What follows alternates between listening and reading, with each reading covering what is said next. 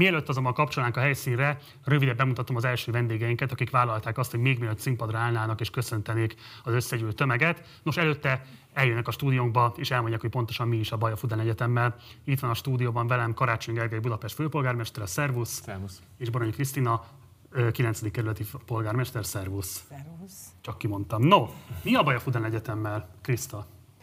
Hát először is miért nincs diákváros? Ez a baj, hogy a Fudán Egyetem miatt eltűnt, ami általunk, kettőnk által támogatott, hőnszeretett diákváros projekt, amely városvezetőként nagyon fontos nekem is, és gondolom a főpolgármester úrnak is, hiszen azt a több mint tíz éve fennálló problémát orvosolná, ami miatt nincsen elég kollégiumi férőhely ebben a városban, így az ideérkező akár külföldi, akár magyar diákok a budapesti albérletpiac nagy részét befoglalják, így felhajtva az árakat. Tehát a diákváros egyrészt Ferencvárosnak egy nagyívű városfejlesztési projekt, másrészt a főváros lakhatási válságon enyhít, harmadrészt pedig azoknak a vidéki magyar hallgatóknak, akik itt tanulnak, megfizethető, jó minőségű kollégiumi férőhelyeket biztosít. Tehát ez így egy olyan kompakt, kompakt projekt, amit mi a kormányjal megegyezve, nincs olyan sok téma mostanában ebben az országban,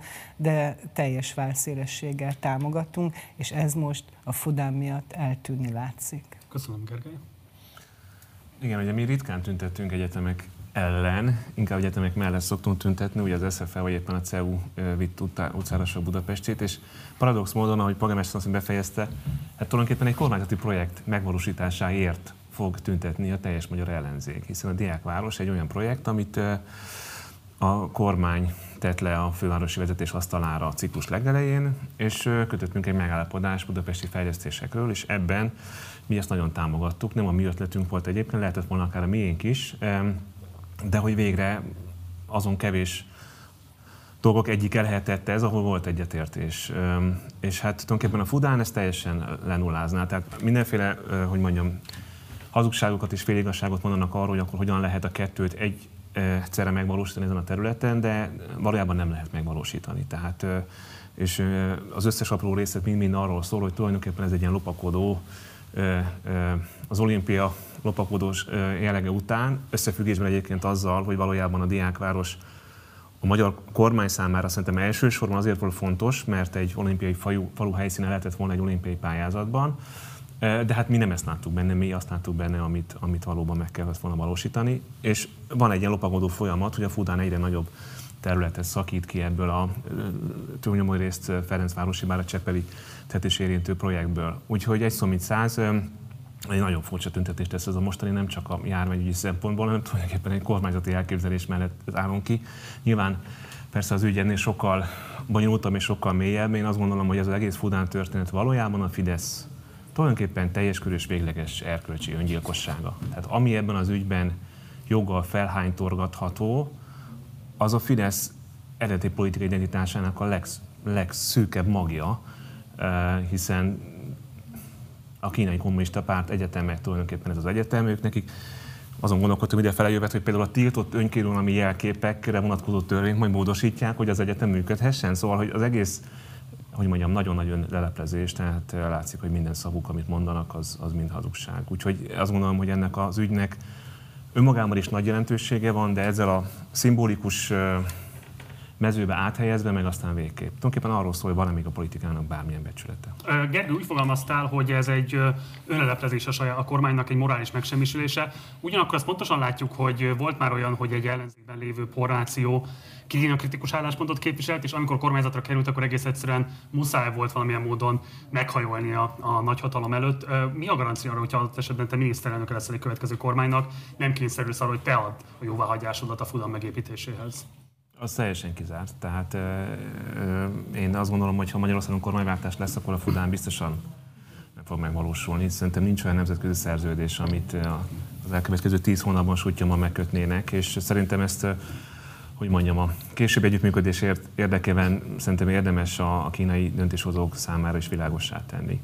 E, egyébként nehéz történet az, hogy egy 10 milliós kis ország felhánytolgassa egy szuperhatalom szemében az emberi jogi jogtipásokat. Nyilván nem mi fogjuk Kínát arra, hogy, hogy, hogy ne így működjön. de azért az egyetlen dolog, amit, amit demokratikus rendszerű országok Kínával kapcsolatosan meg tudnak valósítani, az egy pragmatikus gazdasági együttműködés. Ugye a pragmatikus együttműködés az abból áll, hogy mind a két fél jól jár. Most a Fudánnal Magyarország nem jár jól, egy kicsit se. Tehát igazából, hogy mi van a háttérben, milyen gazdasági politikai összefonódások vannak, hogy hol, milyen mélyen van benne a, a NER elitje tulajdonképpen ezekben a, ezekben a kínai kapcsolatokban, ezt nem tudjuk, de ezek alapján azért szerintem van okunk aggódni. Főleg akkor, hogyha szétnézünk azokban az országokban, ahol volt offenzív kínai terjeszkedés, vagy Balkánon is van ilyen, hát ott nagyon, nagyon rossz vége lett ezeknek. És azért Magyarország mégiscsak az Euróatlanti Szövetség részese, és hát egy olyan amerikai adminisztráció van egyébként, az előző is egyébként Krínaval keményebben lépett föl, mint az azt megelőző demokratik, demokrata kormányzat, de mostani demokrata kormányzat pedig egészen kemény kínellenes politikát folytat. Tehát mi nagyjából ott, ott fogunk, úgy fogjuk magunkat érezni, mint a bohóca két szintányér között, tehát két világhatalom között csak pofonokat lehet kapni. Szerintem nem kellett volna ilyen mélyen belemenni ebbe a kínai érdekörbe, és akkor talán lehet, hogy jobban megúszuk ezt a helyzetet.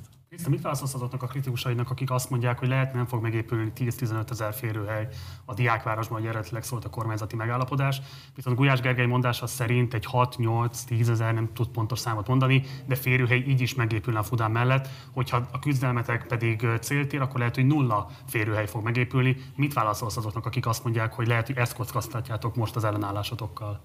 Nézd, közpénzből közcélra lehet építeni bármit is. Hogyha egyetlen forint, adóforint ebbe a beruházásba befolyik, annak közcélt kell szolgálnia.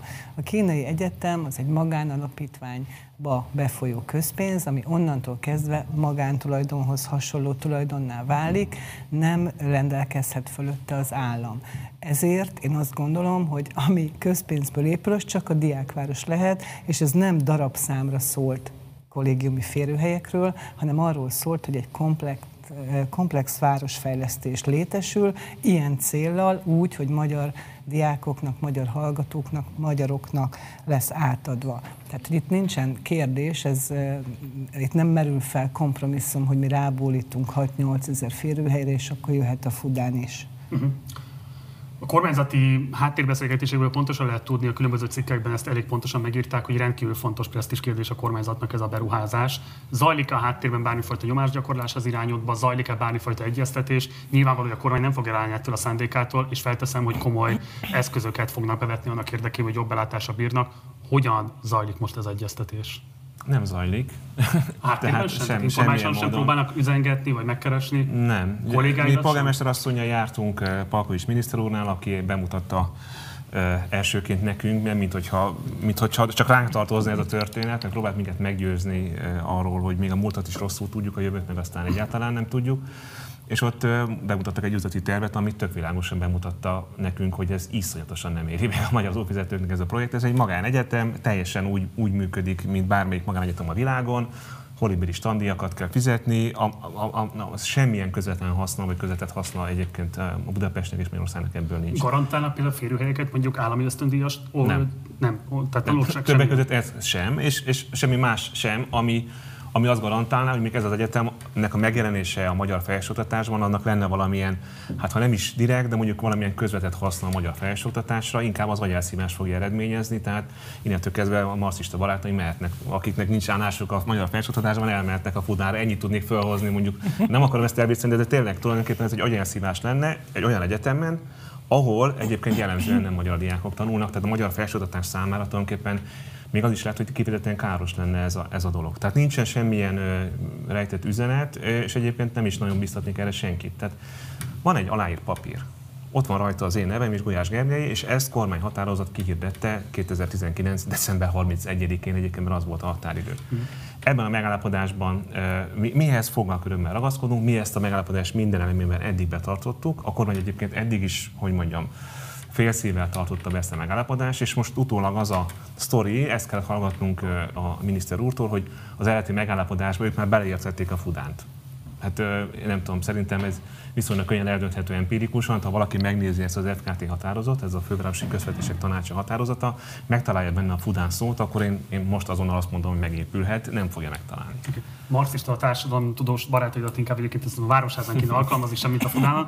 Krista, mit szólsz ahhoz a fejleményhez, hogy a legfrissebb közvénykutatások alapján elképesztő magas az elutasítottsága a projektnek, tehát azt lehet látni, hogy most az ellenzék talált egy olyan ügyet, ami táborokon átívelően egyébként támogatást nyert széles körében a lakosságnak. Szerinted ez mire lesz elegendő?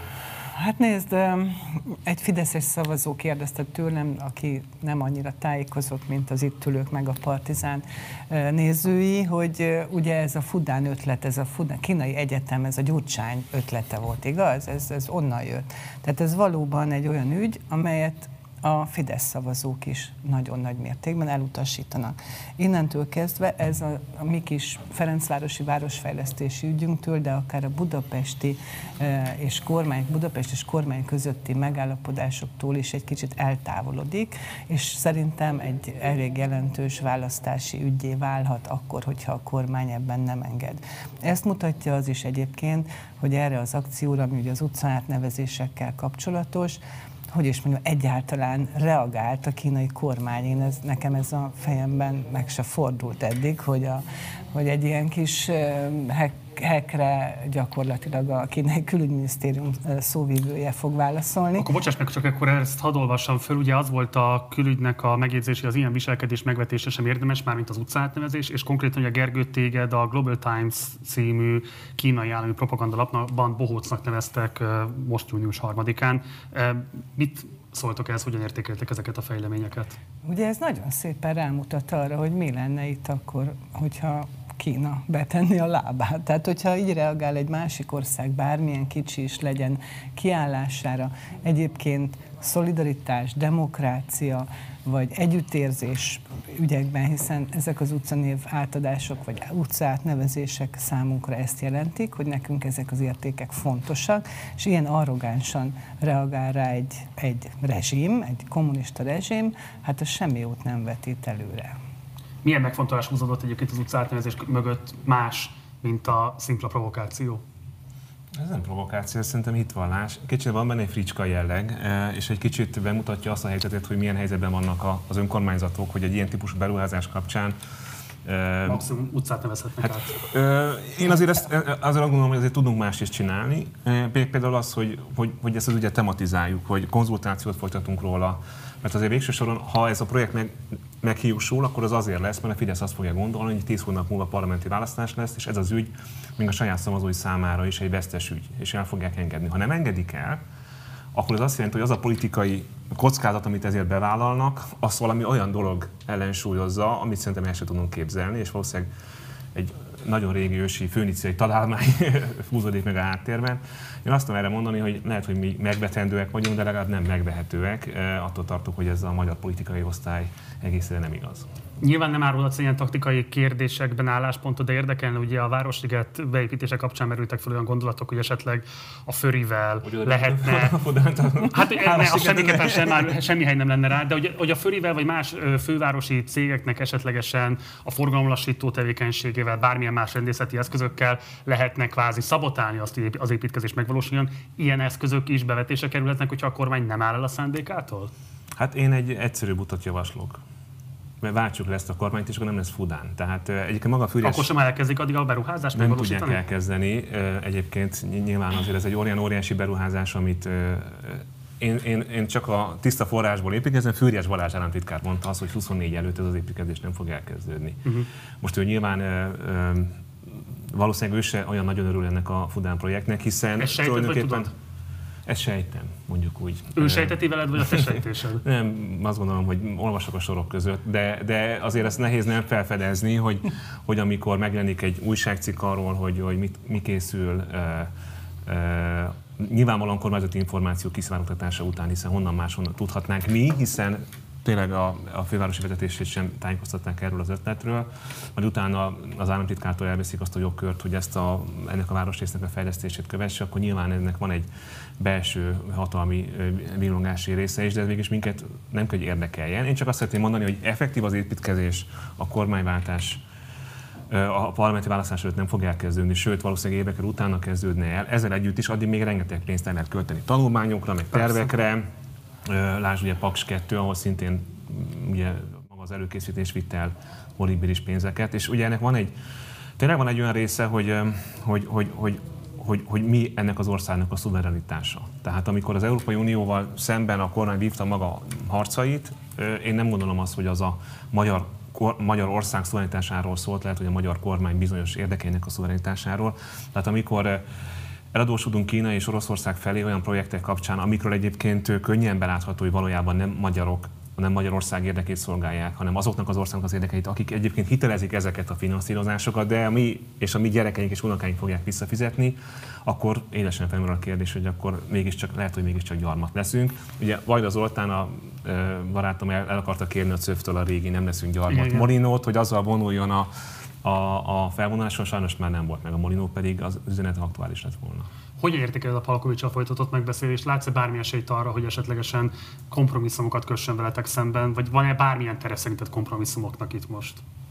Hát nézd, Palkovics miniszter úr miután egyetlen kérdésünkre sem tudott válaszolni ezen az egyeztetésen, a végén annyit mondott, hogy ő kéri a támogatásunkat az ő projektjéhez, amiről előtte kiderült, hogy hát az minden csak nem a mi projektünk. Egyébként egy kicsit az előző kérdésedre visszatérve, azok az eszközök, amivel egyébként például meghirdettük a népszavazást, amit most nem lehet megtartani, még mindig a rendelkezésünkre állnak, hiszen tulajdonunk van, fővárosi és kerületi tulajdon van, közterületek, telkek azon a területen, ahol a Fudánt meg akarják építeni. Hát ugye az utolsó parlamenti nap még a, a, tehát az még hátra van, ki tudja, hogy milyen törvényeket terjesztenek be például erre vonatkozóan. Erre készültök? Hát nézd, ha törvényt hoznak arra, hogy elvegyék a közösség tulajdonát, az nagyon messzire vezetne az a magántulajdon.